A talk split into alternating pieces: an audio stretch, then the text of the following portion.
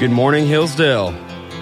And to all our listeners, wherever you're listening, this is American View, where Hillsdale meets the nation on Radio Free Hillsdale 101.7 FM. My name is Ben Dietrich. Good to be with you here on this Monday morning. We're coming to you live from our studios at Hillsdale College's campus. It is 8.08 a.m. So if you're listening to the show later in the day, that's cool too. We got a lot um, of non newsy stuff to talk about today. We're going to take a little bit different of a road. Normally on this show, we bring on guests uh, to talk about politics. Um, we talk about the pressing issues facing the nation. Um, sometimes, though, we do take a break from that to discuss and dive into other topics. As you may uh, know, on Friday, after they Senate voted not to include extra witnesses for the President Trump's impeachment trial. The trial was all but surely finished. Acquittal seemed, you know, um, that there was no way it was going to be avoided. But they decided to postpone that acquittal vote until this Wednesday. That's created somewhat of a buffer period um, to give some people some breathing room. Of course, there is a lot happening till then, but we had the benefit of having the entire weekend to kind of take a break. Of course, yesterday was the Super Bowl. Candidates in Iowa are making their last pushes as they, we will see later on today, as they caucus in, Can- in uh, Iowa, the Democrats do. We'll see, you know, how strong Bernie Sanders really is. They've, there's been a lot of talk about a surge with Bernie Sanders, but we won't really know until later this evening. And then, of course, tomorrow the president delivers his State of the Union address. People will be curious to see what type of um, tone the president shows. You know, obviously, he will be acquitted the very next morning. I imagine he would have preferred to have had it happen before his State of the Union, but, you know, either way, it seems obvious that he will be acquitted, so he'll have that to kind of wave in their faces. How he will handle that will be interesting to see. Um, and we will follow all of that and and uh, have some great guests to talk about that with on Friday uh, later on this week. But today, I think it's important that we um, take some time, you know, to to remember through all the partisanship that's gone on. Because let's be honest, guys. I mean, impeachment has been nothing but a a partisan charade, and, and regardless of who you think ultimately ultimately is to blame. Um, you know, I talked to a lot of Democrats over the weekend, a lot of liberals that are very frustrated. They feel that you know the, the president that that the trial was not fair because of witnesses, uh, because there were no witnesses called to Senate, um, which you know is interesting for me because I know a lot of conservatives, including myself, that were were frustrated in the way the trial was handled in the House and and believe that you know the entire foundation for the trial was in fact illegitimate. and, and, you know you just lead down a rabbit hole of arguments and debates that that uh, follow from that that exact point. Um, so you know we'll, we will follow that and we will see where that goes. But today we thought it would be important to talk about things that could be helpful, uh, regardless of the political side you're on. And you know we did an interview with Dr. Mehan in in Washington D.C. He's the author of Mr. Mehan's mildly amusing mythical mammals. It's a great children's book about uh, you know these uh, mammals that each letter has a different mammal. They are mythical. Um, they are you know have some. They're not just you know uh, for children. The meaning behind these stories of these poems um, actually stretches far beyond that. And I think you'll you'll see that when we talk to Dr. Me, and that will be later on this episode. Now, why read a children's book on on the air of an adult radio show? That's that's a good question. Um, and you know, that makes me think of uh, a famous phrase that you know I think Mr. Mehan, Dr. Mehan echoed in his book, and is also talked about in in Mr. Uh, if you've ever seen Mr. Rogers' show, which is the idea that you know you were once a kid too. Perhaps there's something that we can all learn um, from, from children. I got to go to the movies over the weekend, and I decided to go see "It's a Beautiful Day in the Neighborhood." It's a, a movie that actually came out in November, but it's still showing in Hillsdale cinemas, um, which is unusual, but you can still see it there. And and that movie was about Mr. Rogers and of course the TV show he ran for decades, um, a child t- TV show, and you know it focused on the character of the man, and that's that's what I thought we should focus on today. I think it brings about a beautiful antidote about what it means to be a good person, to have good character, and you know regardless of whatever your political views are, I think there's something valuable that could be learned about this man um, today in the in the world we live in. Uh, just because all that you know is happening, I feel like we're constantly seeing people that we considered role models. You know, whether they be actors or or famous celebrities, politicians, and whatnot. They get accused of uh, doing some terrible things, and it kind of shatters your world. And I think it makes a lot of people question whether or not you know people can actually be really that good, or if you know everybody has to accept somewhat that they are going to be um, flawed. And of course, everybody has their flaws, but it doesn't mean you can't strive for greatness to be good. So we're going to talk about that. Um, I think you know Dr. Arnn and the Aristotle's Ethics has a lot to say on this as well, and I'd like to tie some of that in. First, though, why don't we hear the the trailer from this this movie? and we will go from there so you can kind of see where we're what we're talking about. So this is the trailer for a beautiful day in the neighborhood um, about Mr. Rogers. Hey, I'm looking for Fred Rogers. In here. It's a beautiful day in this neighborhood, a beautiful day for a neighbor. Would you be mine? Could you be mine? Please won't you be my neighbor? Hello, neighbor. Mr. Rogers, I'm here to interview you. It is so nice to meet you. You okay? Profiling Mr. Rogers. Boyd, please don't ruin my childhood. This piece will be for an issue about heroes. Do you consider yourself a hero?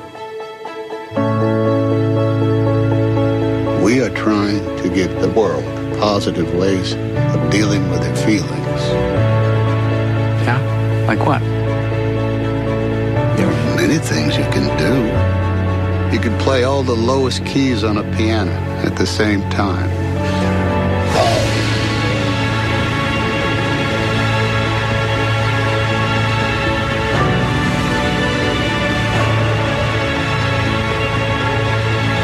You love broken people like me. Sometimes we have to ask for help, and that's okay.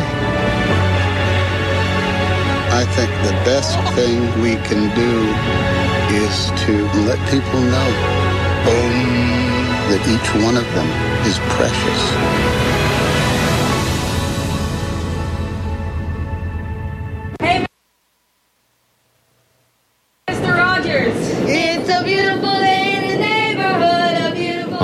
So that's the newest trailer for A Beautiful Day in the Neighborhood. Like I said, it was released over this or earlier this winter, but it's still in the theaters. That you could hear at the end. There some kids singing um, the Mister Rogers' intro song from his TV show to him on the subway. That actually is something that did happen. Most of this movie is, in fact, based on a true story, um, which is kind of cool. That a lot of these scenes did happen. A, a guy, a journalist, uh, as you might have been able to discern from the trailer, was assigned to profile Mr. Rogers. He was quite a narcissist, quite a pessimist. He often would cover people uh, in a negative way, kind of show their flaws.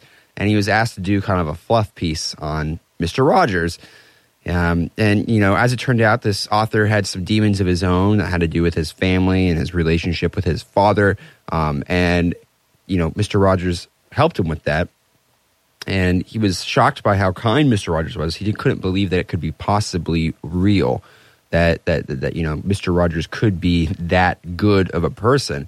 And then the question comes about how does one become such a good person? You know, um, and, and, and and you know, to some it seems almost alien that you can be such a good person. And and the answer to that is that no, it's not that you're born this way. That you're you know there, there are not some people that are born great and others that are just born to be bad, but that to be good it takes practice. Um, you know, the ethics, uh, the Greek word ethic, ethics, um, the word that comes from that. There's a, a short vowel version and a long vowel version. The short vowel version relates to habits, and it means that you know it requires habits to have your your uh, your ethics or your character, um, you know, be etched. That that it starts with doing the same thing over and over again. It's one of the reasons, actually, if you ever watched Mister Rogers as a child, you would know that he would come in the same way every episode, and he would say, you know, um, hello, and uh, you know, ask everybody to be his neighbor, sing a song, but he would do the same routine every time. He would go over, you know, take off his blazer, put it in the closet. He would put on his sweater. He would take off his his loafers and put on his tennis shoes and tie them, and do the same thing at the end of the episode, but reverse. Um, and this is this is intentional. It's to teach children about the importance of good habits, making your bed, um, those things do matter. And when you do them enough, then they become ingrained in you. And oftentimes, those good things, when they are good things, become things that then you don't even feel like you are doing because you have to do it or because you, you need to do it, but because you want to do it. And that's, that's how good character forms. Um, beyond just those types of habits, but with other in other ways, with the way you treat people. Now, the funny thing about this movie, guys, and this is why I think it's worth talking today about today, um, after we have been just through such a partisan time on uh, with impeachment, and I know it makes people feel so divided because they honestly don't feel like they can come to any common answer with this trial. For instance, for me, I, I, I will be honest, I, I don't, I, I completely agree with the Republican decision not to call witnesses. I think it was right, and I, you know, I, I think that honestly, the, the, the thing was a sham from the start and uh, was political from the start. And, and that upsets a lot of my liberal friends when I tell them that. It leads to such a divisive road of discussion. And this movie is one of those things that I think reminds us, especially as Americans, the, the common identity that we all share. Now, there's a line in this trailer, if we, if we roll it back here, um, where Mr. Rogers talks about uh, you know the way that you treat a person. Let's see if we can we can find it here. Well, it should come up here.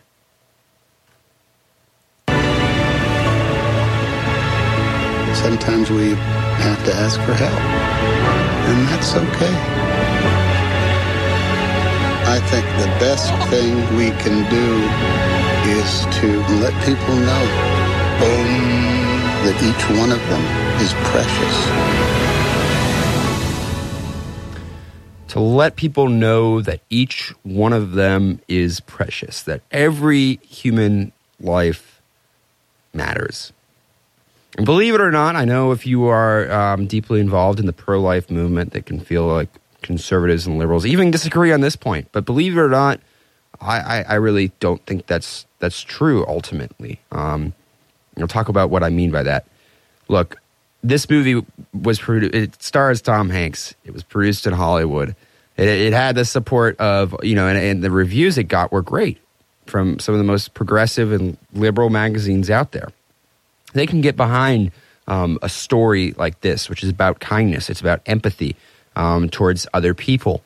And um, fundamentally, I think that that's something that you see as, as Americans we share. I would argue it comes from our mission statement as a country.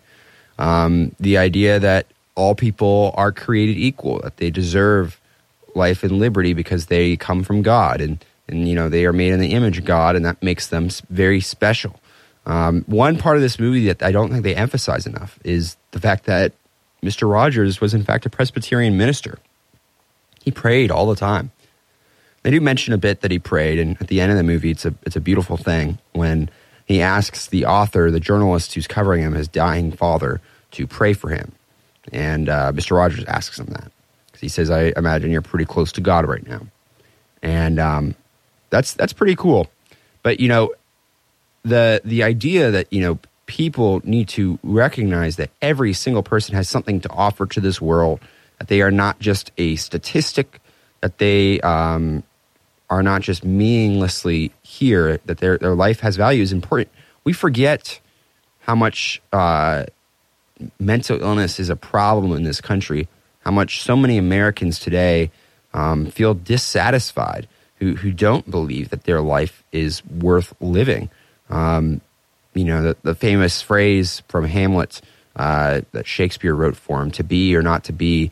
Uh, that is the question, and that poem goes on to talk about a young Hamlet who is drifting um, and, and fails to find any you know solid ground to stand on, any truth um, to cling to. He's dissatisfied with the world around him, and uh, and, and and questions whether or not life is worth living, or if it's better to sleep.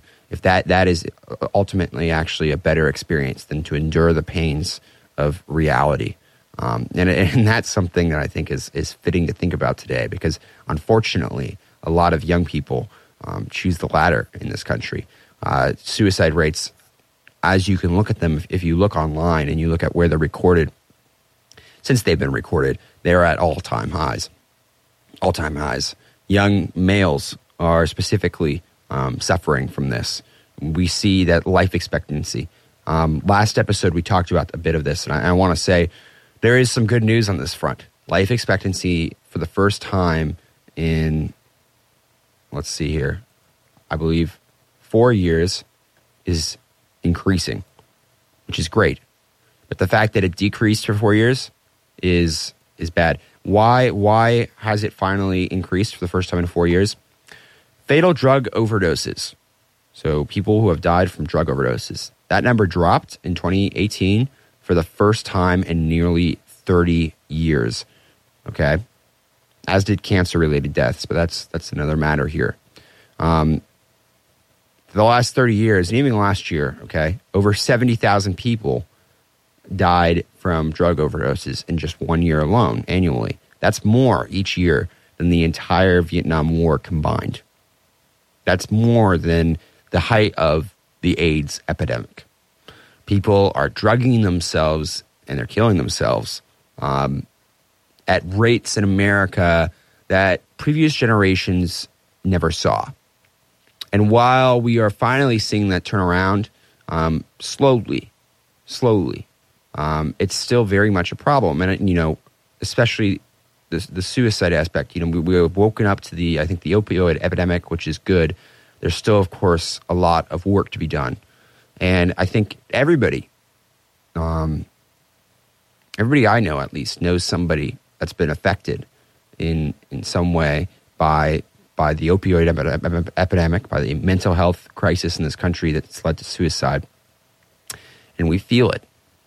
And it's so important to remember, you know, this movie I think is a great thing to bring up because remembering the uh, the sanctity of human life, like the, you know, the greatness in living alone that it brings is is such a great thing. And the way you treat other people um, really does matter and, and especially even in politics, that stuff matters. Um, Mr. Rogers is a great example to look up to. He is a great character um, profile example, a character study worth studying, especially for young kids. I suggest you bring your kids, you know, um, and uh, if you're interested, you know, see a movie like that. See, it can be. It doesn't have to be this movie. It can be any movie that you know. I think really uh, teaches what it means to be a good person because today it is easy to forget that there are actually people that good. That's the type of people that make true differences in the world. Um, George Washington, he too, like Mr. Rogers, had a temper and could get really, really angry. Um, but he had to learn how to control that temper. And he ended up being one of the most virtuous people ever to live. He was loved and revered by an entire nation um, so much to the extent that they begged him to come back and to lead them once more. And, you know, that took practice. People aren't born that way. And it's, it's, it's important to remember that. Um, and even though there is a fundamental disagreement, I know that for people who are pro life, uh, they feel like they have the upper bar on this because, of course, we stand up for the unborn. Um, and that is, that is true. And we should continue to stand up for the unborn if you feel if you are pro life. But I, I don't think we should discount the right or the left, excuse me, as cold on this subject. I agree that there are plenty of problems on the left on this matter.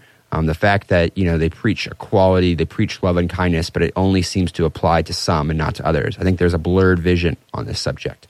You know, if you are in the group that is not uh, a victim, if you are a victim, then you are welcomed in and you deserve to be um, loved and uh, they feel empathy towards you. But if you are considered a perpetrator in any way, just by the social group you are in, and they attack you, and I think that dehumanizes you. That is dangerous. Identity politics threatens this idea that every human life is, is precious and we should reject it, as we should reject socialism, because stealing from the backs of others is also dehumanizing. Um, that is also wrong. But if at least the very least we could we could pledge today to return to the vision of our founders, um, the vision that all people are created equal, that they uh, have you know that humanity is a beautiful thing. I think that would go uh, a long, a long way, you know. So I, I wish you all um, a great Monday. When we come back, we're going to talk with Dr. Matthew Mehan on mildly amusing mythical mammals. This has been American View on Radio Free Hillsdale 101.7 FM.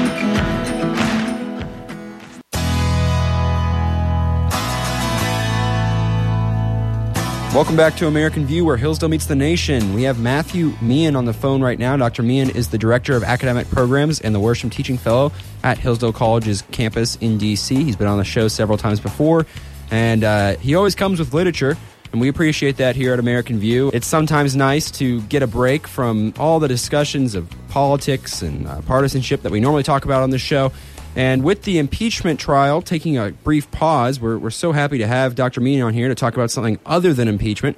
Um, so, Dr. Mehan, thank you for joining us. No, thanks for having me, Ben. So, you are the author of Mr. Mehan's Mildly Amusing Mythical Mammals, and it's a children's book, but it also has a lot to offer for adults, correct? That's right. I sometimes call it a family book for littles, middles, and bigs. And and these poems, that, you know, if anybody out there has ever read, you know, Dr. Seuss as a kid, which I'm sure most of you guys have, uh, it's it's kind of similar to that. But a lot of these poems have a lot of um, deeper meanings. And so we thought uh, here at American View would be a good idea today to take a break uh, from what we normally talk about, um, dive deep in some some fun literature that you know I think we might all find has some deeper meanings. The, the first poem that we decided we were going to talk, uh, talk about today was The Gallant and the Golden Birch. Tell us a little bit about it before we get going here, Dr. Mehan. So it's uh, it's an alphabet of poems, and this is the letter G creature, uh, and he's sort of an antlered uh, uh, gray figure with a cane, um, and he's sort of a creature of the north woods with a big glorious rack of of antlers, uh, something between man and uh, and elk. Uh, and uh, the golden birch is sort of his friend, and it's a poem about friendship. Um, and it's it's a kind of both an homage, but also a little bit of a, a correction to uh, Robert Frost's "Good Fences," uh, hmm. or you know, "Mending Wall," or "Mend good fences, make good neighbors" kind of sentiments. And now that there are some illustrations that go along with these poems, um, obviously our listeners can't see them. But do you want to describe, I, I guess, what's happening in the illustration as well?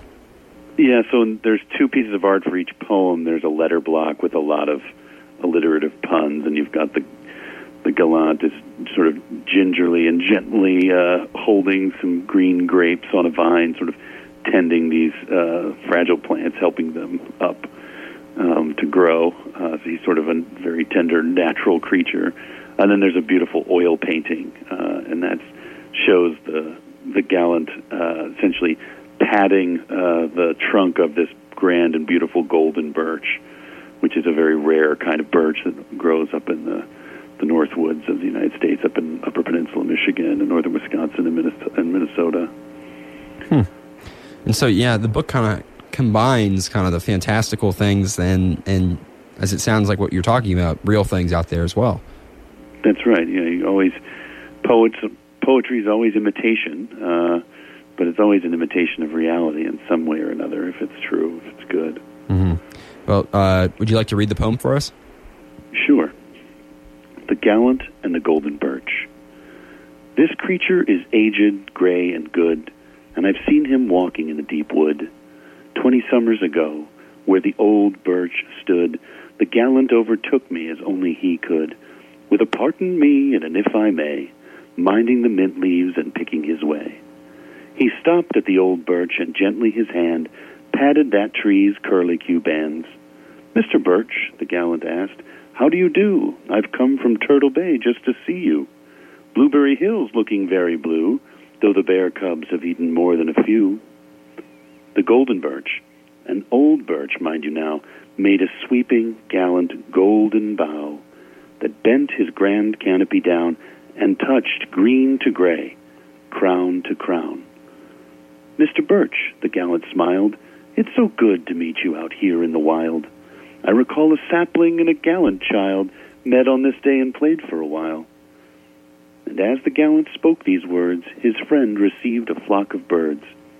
I see you've got company to wait on. I'd best not stand here and prate on. Old Mr. Birch seemed somehow to nod. For the gallant in him, this was nothing odd. Wow. So, walk us through right now. Um, when you you know when you wrote this, um, what was your your purpose? What, what did you want to convey to the readers out there, both the young and then also the old?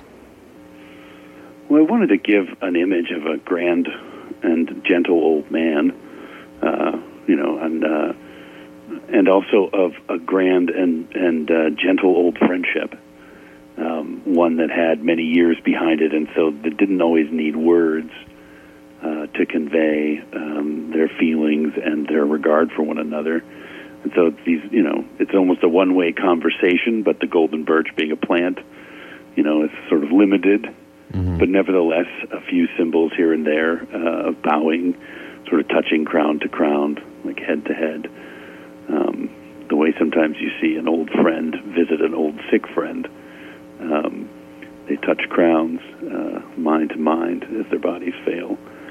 Um, and uh, yeah, I wanted a picture of friendship and loyalty, uh, but one that didn't, you know, wasn't wasn't demanding of one another. That sort of quickly stepped out of the other's way, uh, and and just knew that there was the business of the day to handle. Um, and I was a kind of an also uh, an homage to uh, uh, my grandmother and grandfather had a cottage in northern Wisconsin, right on the UP border, uh, and the neighbor um, his name was Clarence Alt, uh, very old guy, but very gentle. He was kind of an analog for the gallant, and he would always come visit my much taller and tanned grandfather. Uh, and so the golden birch is sort of an homage to my grandfather, who was of you know few words. Yeah. Uh, and uh, had a lot of grandchildren, so he was always busy. Um, so it's kind of an, it's an homage to uh, my grandfather and his neighbor, uh, but uh, but it's also just uh, an image of somewhat more stoical, uh, sort of American old man friendship. Yeah. Um, that uh, I thought was something that'd be beautiful and worth seeing.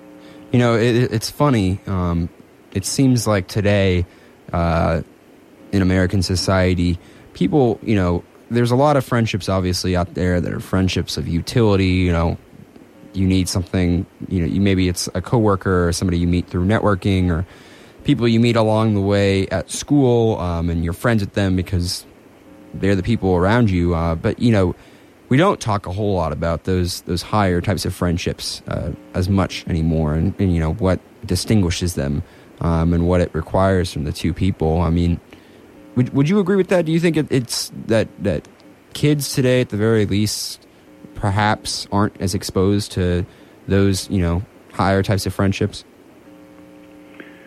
Yeah, I mean, it. The young are always trying to to foster uh, friendships. They're very open to friendship. They're very affable, um, they're not given a sort of the highest ideals of friendship. Often, um, I think the the one exception to that is loyalty. Uh, there is a sort of like um, very powerful. It's almost against virtue or against the other Mhm. virtues that you're loyal to your friends to a fault, even against authority figures, against you know telling things you should tell your parents and that sort of thing. Sort of the tribe first. Um, so it's kind of a mixed bag. But you know that loyalty is something to build on. It's just you've got to then bring reason to that loyalty, right? Yeah. You've got to base that loyalty on virtue. You're loyal to them for their happiness and their health, not just for loyalty's sake. Yeah. Yeah. So um, I understand that you, you have another poem as well to, to share with us today. Yeah, I that one's very sort of humanistic and Frostian. Yeah. Um, uh, and and you know that's a very important thing that poetry does. Uh, but I thought it was kind of f- fun to take it a notch uh, lower and a notch higher at the same time with uh, the letter W creature, which is the double vole, uh, which uh, you know if I read the first poem, that'll sort of start to explain why the W uh, creature would have a V sound, uh, the double vole, um, and there is for people who understand their Latin, which is kind of a joke that runs through the whole thing because this is designed to encourage liberal arts education very gently um, in families. The W in classical Latin is the wa, so there's that. But there's another reason too. So, but this double vole is actually a creature with a very long tail and two very different ends of that tail. One's this grand creature, this is almost sort of winged stallion like uh, seahorse looking creature that's huge wings and beating up to heaven. And then the other on the end of this very long and twisting tail is this sort of shriveled and shrunken little creature with little bat wings that barely fly and kind of small eyes and little snout. Um, so it's this kind of mixed uh, split creature the double vole. Kind of like so I'll a, read the a double faced man or, or, or something like that. Yeah, that's right. It's definitely it's very allegorical, and there's two poems. So I'll read the first one, which is more doggerel verse. It's very kind of pithy and catchy and rhymy, and then the second poem on the same page is a differing tale, ha, pun, in sonnet form. Um, Sure. So, but I'll just read the first one for you, which Mhm. is kind of just rollicking silliness, but always something more. The vole is a mammal who will likely start to trouble you because he lacks a W. But if you had a second head that also needed to be fed and fought you when it's time for bed, why would it be a thing untrue to say you were a W? And so the vole's tail permits a double V, where usually sits a W that one admits looks made of misnamed alphabets. For W seems made of these, not double U's, but double V's. Just basic silliness, but you know, sort of punning on the shape of letters and right. But this, you know, this double creature that right. If you had a second head that also needed to be fed and fought you when it's time for bed, why would it be a thing untrue to say you were a double U?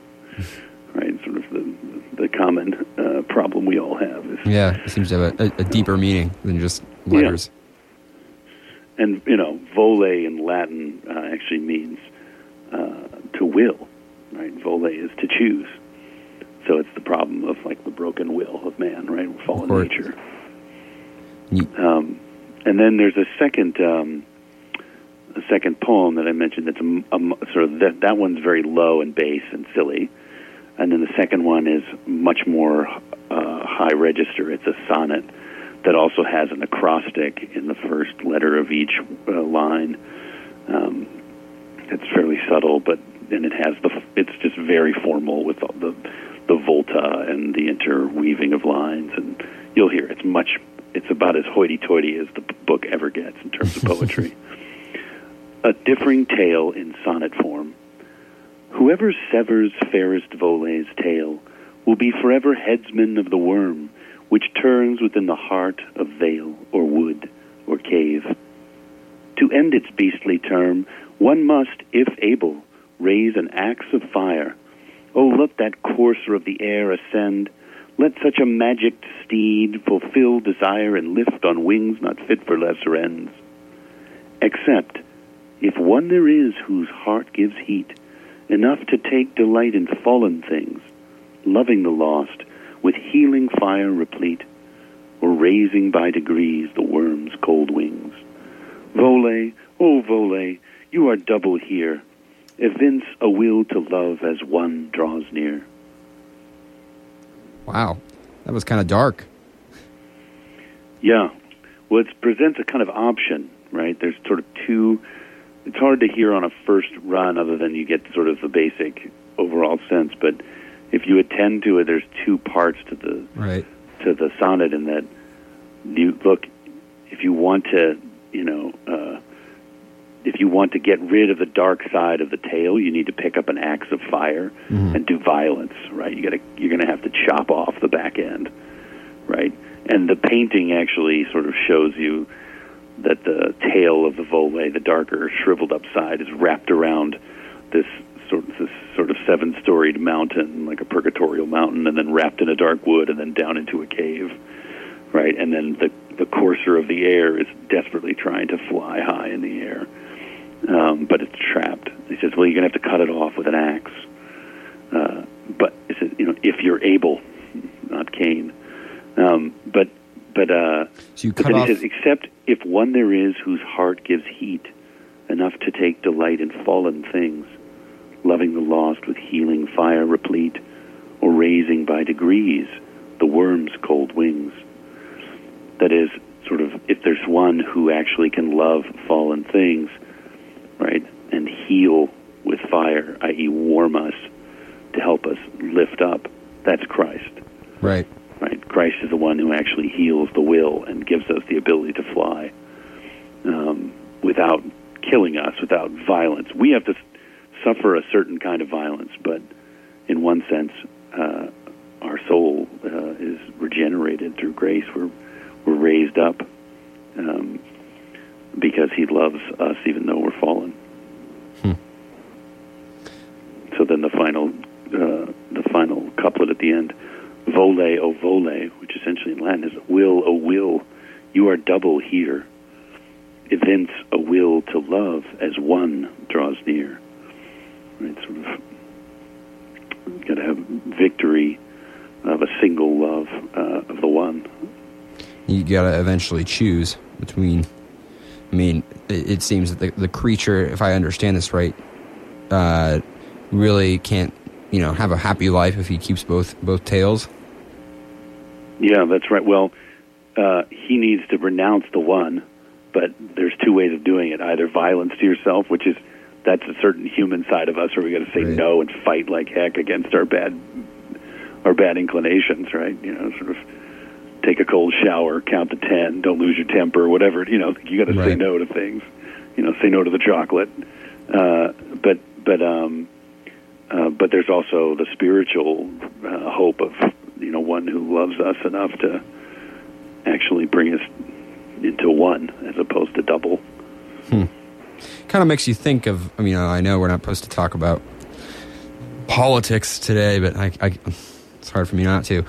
Um, it makes you think, though. I don't know when you when we live in such a, a a time that feels divisive on on so many points that you know um, there is a way in which people can turn to something better to turn to something that you know that they're if you are a Christian or if you believe in God there is you know a chance at redemption and, and a better way of living I guess so to speak um, Yeah, I I just was teaching uh, the grad class um, recently, and we were talking about uh, dominion and rule uh, and Augustine City of God, and uh, you know he says that dom- dominion over others is a complete result of the sin of sin. Right, we fall, and so then we dominate each other.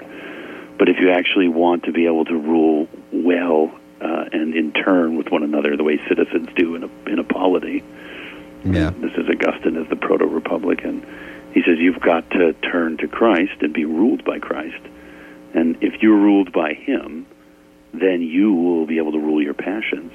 And if you can rule your passions to at least some degree, uh, then then you will be able to govern one another without giving in to the desire to dominate each other, yeah right? Which is a kind of bad passion we have. We want to just lord things over each other. Yeah, it's, it's, a you know turning to Christ is a way that allows us to be friends with one another as opposed to desperately trying to dominate one another because we've actually we've won dominion over ourselves through subjection to Christ. It's, it's quite a theory. Uh, I think it's pretty apt. I think it makes sense. You know, um, I've been working on a question myself lately, and uh, we're planning on talking about it later in the week. By the way, you're listening to American View right now, where Hillsdale meets the nation, um, and uh, that's the idea of, of uh, friendship and uh, how to be good neighbors in divided times, in the divided times that we live in. And you know, the Bible, of course, I mean, uh, the Gospel of Mark. Uh, one of the things Jesus says in that that gospel is that you know to love thy neighbor as yourself is the second highest commandment out there. You know, but, but the only thing that comes in front of that is loving God, and um, it really makes you think. Um, you know, that's I think it's almost a, a, you know the way that we treat others here on earth. That is uh, such a critical part of what it means to be um, a good Christian and to be a good person overall. But uh, well, um, Dr. Mehan, thank you so much for taking the time to share it with us some of these poems. Um, is there anything else you you want to add about uh, what maybe all of us can can take away from uh, even you know taking the time to step back and maybe sometimes pick up a book like your own, Doctor or Mister Mehan's mildly amusing mythical mammal is a book. Perhaps, like you said, uh, the target audience is is children or families, but maybe it can be helpful for all of us to remember, um, like you say in your introduction, what it means to be a child again. Yeah, I think that's right. Um, uh, a sort of a kind of humility before an author uh, is something that art uh, allows you to do, right? Where you just sort of go, okay, you know, Mark Twain, uh, you know, take me on a ride. You know, just where are you going to take me? Well, I'll just follow you for a while. And you know, obviously, you don't want to do that unadvisedly with books you don't know or trust. yeah. Right? You know, so that's why critics are helpful. Sort of like, this is a good book. It's worth it. You know, friends that have you know waited forth, and you know, if it's your job, you should be on guard the first time. You don't let any old poet in the house, you know, and to t- into the house of your heart and to tell you stories. But there is something about a kind of uh, a restful humility of, you know, as opposed to reading the New York Times or you're sort of like guns up, you know, what they, what's their agenda, what's going on. Yeah. Um, there's something restful uh, in that. Yeah. And, and rest, perhaps, is what anybody who is participating in all the shenanigans that's happening in, DC could use. So I, I hope you get some too. Um, I hope you enjoy your week this week. Dr. Mehan, thank you so much for taking the time to talk with us back here in, in Hillsdale. Dr. Mehan right now is calling us from the, the suburbs of Washington, D.C. So um, That's right, and I'm, I am shocked and pleased that my children did not interrupt this interview. Um, and we really appreciate that. So thank you so much. Tell, tell your kids as well, Dr. Mehan, that we are very happy that they could uh, help us out. This has been American View, where Hillsdale meets the nation. You're listening to Radio Free Hillsdale 101.7 FM. My name is Ben Dietrich. Be sure to follow us on SoundCloud, American View, WRFH, and on Spotify, Facebook as well. We'll be back on Friday with all the updates on what happens with impeachment, the State of the Union, the Iowa caucuses, and so much more. Have a great week.